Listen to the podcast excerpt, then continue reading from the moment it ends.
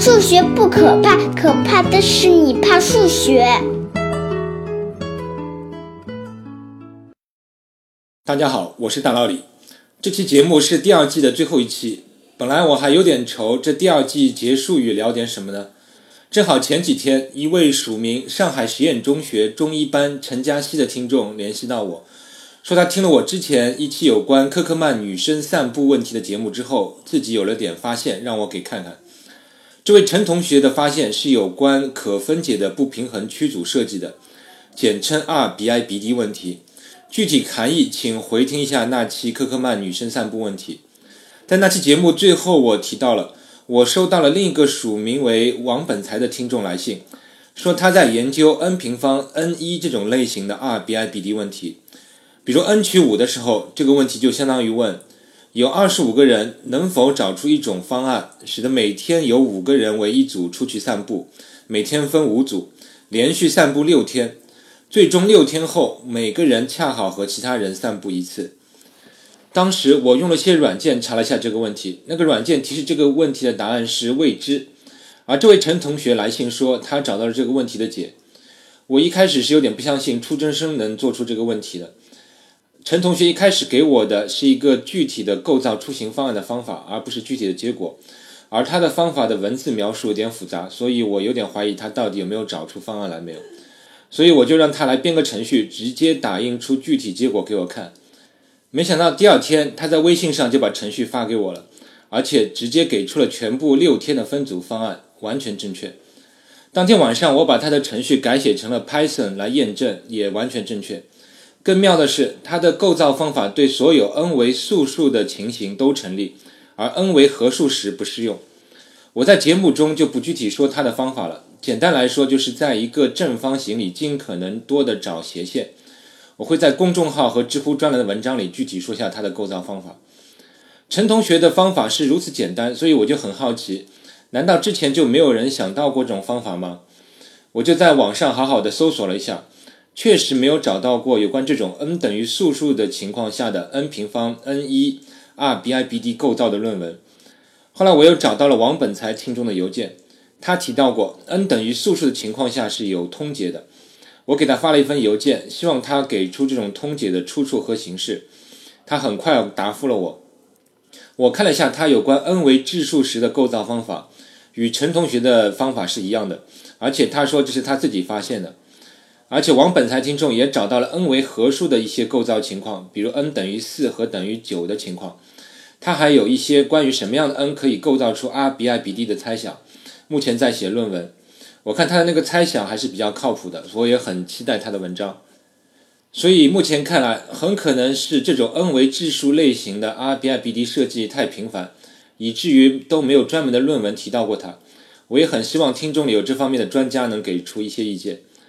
尽管陈同学的发现算不上什么惊天动地的大发现，但他是目前第一个通过听大佬李的节目之后钻研一个问题能有所发现的，所以我很乐意的给他宣传一下。其实大佬李做节目以来有一个最大的愿望，就是在不久的将来，也许十年以内，中国就能出一个数学家，能在接受采访的时候说：“我小时候很喜欢听大佬李聊数学这个节目。”这是我最大的愿望。第二大的愿望是有任何听众，专业非专业的，能听过我的节目之后有所启发，钻研某个问题能有所发现。这位陈同学算是第一个，所以我很高兴。而且陈同学只是初中生，这个发现对初中生来说已经很不容易了，值得鼓励。也很感谢王本台听众给我的来信，也是因为他的来信，促使我好好的研究了一下科克曼女生散步问题，并做了那期节目。说到这里，我也想起来，不久前知乎上有高中生声明证明了哥德巴赫猜想，但事后毫无意外的被批得体无完肤。所以大佬李想聊聊怎么避免民科这种走火入魔的情况。大佬李制作节目过程中深有体会，中文网页里声称证明了哥德巴赫猜想、孪生素数猜想、费马大定理、考拉兹猜想的文章多得不胜枚举。本来这期节目的标题设想是如何做一个合格的数学民科，但是在中国民科已经成贬义词了，所以我想了一下，还是改成如何做一个合格的数学爱好者。顺便提个想法，现在各种爱好者团体都有一些昵称，这个粉那个似的。所以我也想请各位听众集思广益，给数学爱好者起一个响亮有意思的名称。如果你有好的提议，欢迎留言给我。言归正传，大佬里以下给你一些忠告，帮你避免掉入民科的陷阱。总结下来就是四个不要。首先，不要考虑推翻历史上已经证明过的命题。历史上还没有发生过哪个被证明过的命题最终发现是被证明错误的，并且是反命题成立的。其次，不要考虑去找出已经被认可的证明中的错误。看到网上有人否定安德鲁·华尔斯对费马大定理的证明，以及哥德尔的不完备定理的证明，这种否定完全是浪费时间。历史上只发生过一次比较出名的被认可的证明，后来被否决的事件，即1876年肯普对四色定理的证明。这个证明一开始是被认为是对的，但是十一年后，英国数学家。彭西西伍德发现，肯普的证明是有问题的，但肯普的思路可以被用来证明较弱的五色定理。自从此事件之后，数学家对一个证明的审核变得十分谨慎，宁愿好多年不给结论，也不轻易地说一个证明是正确的。因此，一百多年以来，只要一个证明被数学圈认可是正确的，就再也没有发生过再被推翻的情况。第三，不要尝试用简单的方法改写历史上已经被证明的，但证明过程繁复杂的命题。比如，有人笃信费马留下的一段笔记，认为费马大定理有一个简单的证明，而去尝试寻找那样的简单证明，但那样就完全走偏了。历史上确实有这么一个例子：素数定理，它先被用复杂的方法证明，后来又被阿尔德什和瑟伯格用初等数学的方法改写了证明。但这个初等数学的证明绝不是一个简单的证明，其对绝大多数业余爱好者来说已经是十分艰深了。历史上倒是有些很有简单证明的命题，不断被人用其他方法证明，比如勾股定理。据说勾股定理已经有上百种不同的证明，所以你要发现新的勾股定理证明，你也需要先检验是否与前人重复。第四。不要尝试证明那些非常出名但有几十上百年历史还未被证明的命题。这些命题包括但不限于哥德巴赫猜想、黎曼假设、孪生素数猜想、考拉兹猜想、P-NP 问题以及众多直接关于素数的数论命题。这大概是很多业余爱好者最难接受的。凭什么我就不能挑战这些问题？但这些问题正是数学里最迷人而最危险的领域。它们看起来是如此的简单，但数学里表述越简单的问题，往往越困难。如果一个问题经过欧拉、高斯、黎曼以及当代那么多数学家的心血仍未解决，那你就应该对这个问题存有敬畏之心。你可能会说，历史上不是出现过黑格纳和陆加西这样的例子？他们以数学爱好者的身份证明了数学上的百年名题，但是一开始却是不被认可的例子吗？那是不是说明我也可能证明，比如哥德巴赫猜想，只是我的证明数学家看不懂或者不愿承认呢？首先，我要说的是，黑格纳和陆加西绝对不是民科，他们都至少读过大学，知道基本的学术规范和研究范式。其次，他们两人都是非常专一的，用毕生精力研究一个问题。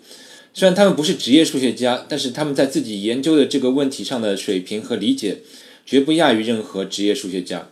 所以我也劝劝各位，如果你选定了一个数学问题想自己研究，先请你上网搜搜看目前关于这个问题的最新研究论文，特别是英文版的也要看。如果你能看懂那些论文的大概意思，理解目前最新的研究成果，那么你再开始动手也不迟。以上四个不要，就是我对各位爱好者的逆耳忠言。那要怎么做才是好的呢？我给大家一个建议，是有关如何提出一个好的数学问题。甚至让它成为一个猜想，是不是提出一个很难的数学家都做不出来的问题就能成为一个猜想了？但是提出一个很难的问题其实很容易，提出一个好的问题却很难。我给大家一个关于如何提出好的数学问题的五字真言，叫精炼而熟虑，深思熟虑的熟虑。其实这五个字是我从高斯老前辈那里借过来的，这是高斯一生研究数学的信条。那什么叫精炼而熟虑？有两个人是最好的榜样，就是阿尔德什和约翰康维，请大家好好去看一下他们两人提出的所有已经解决或未解决的猜想。此二人都是提出猜想的大师，特别是阿尔德什。大佬里做节目到现在深有体会，经常一篇文章看到当中就会提到说，阿尔德什曾经猜想如何如何，另一篇文章看到一半又是阿尔德什曾经猜想如何如何，感觉可以提的猜想都被阿尔德什提完了，而且阿尔德什提出的猜想绝对是体现了精炼而熟练的原则。比如我最近看到的一个例子，阿尔德什曾经问这样一个方程是否有整数解，就是一的 k 次方加二的 k 次方加三的 k 次方，一直加到 m 减一的 k 次方等于 m 的 k 次方，其中 m 和 k 都是正整数。k 等于一的时候，你当然会发现一加二等于三就是这个方程的解。阿尔德什就问：当 k 大于等于二时，这个方程有没有整数解呢？k 等于二十，有一组接近的解，就是三的平方加四的平方等于五的平方。但是本问题要求方程左边的项是从一的幂次开始的。这个问题简单到初中生都能看懂，精炼到极致。而且你一看到，心里就能涌现出无数种可能的思路去研究这个问题。而你在经过稍微的探究之后，你会发现你大多数的思路都无法达成最终目标。此时你就会明白。阿尔德什出这题之前，他已经都考虑过这些常规思路了。常规思路是无解的。这时，我的脑子里就会浮现出阿尔德什老头窃笑的情景。哈哈，你这点小伎俩我早就考虑到了，根本走不通的。所以这就是熟虑。现在可以告诉大家的是，以上方程如果有整数解，那么 m 要大于十的十万次方。而且据说一位数学家用初懂数学的方法就证明了这一点。听众当中有能力的，大可挑战一下，找一下这个证明。目前这个问题还是未解决的问题。阿尔德什猜想这个方程是无解的。我没有查过阿尔德什给这个问题悬赏多少钱，但我相信他当初肯定会给过几十或者一百美元作为悬赏。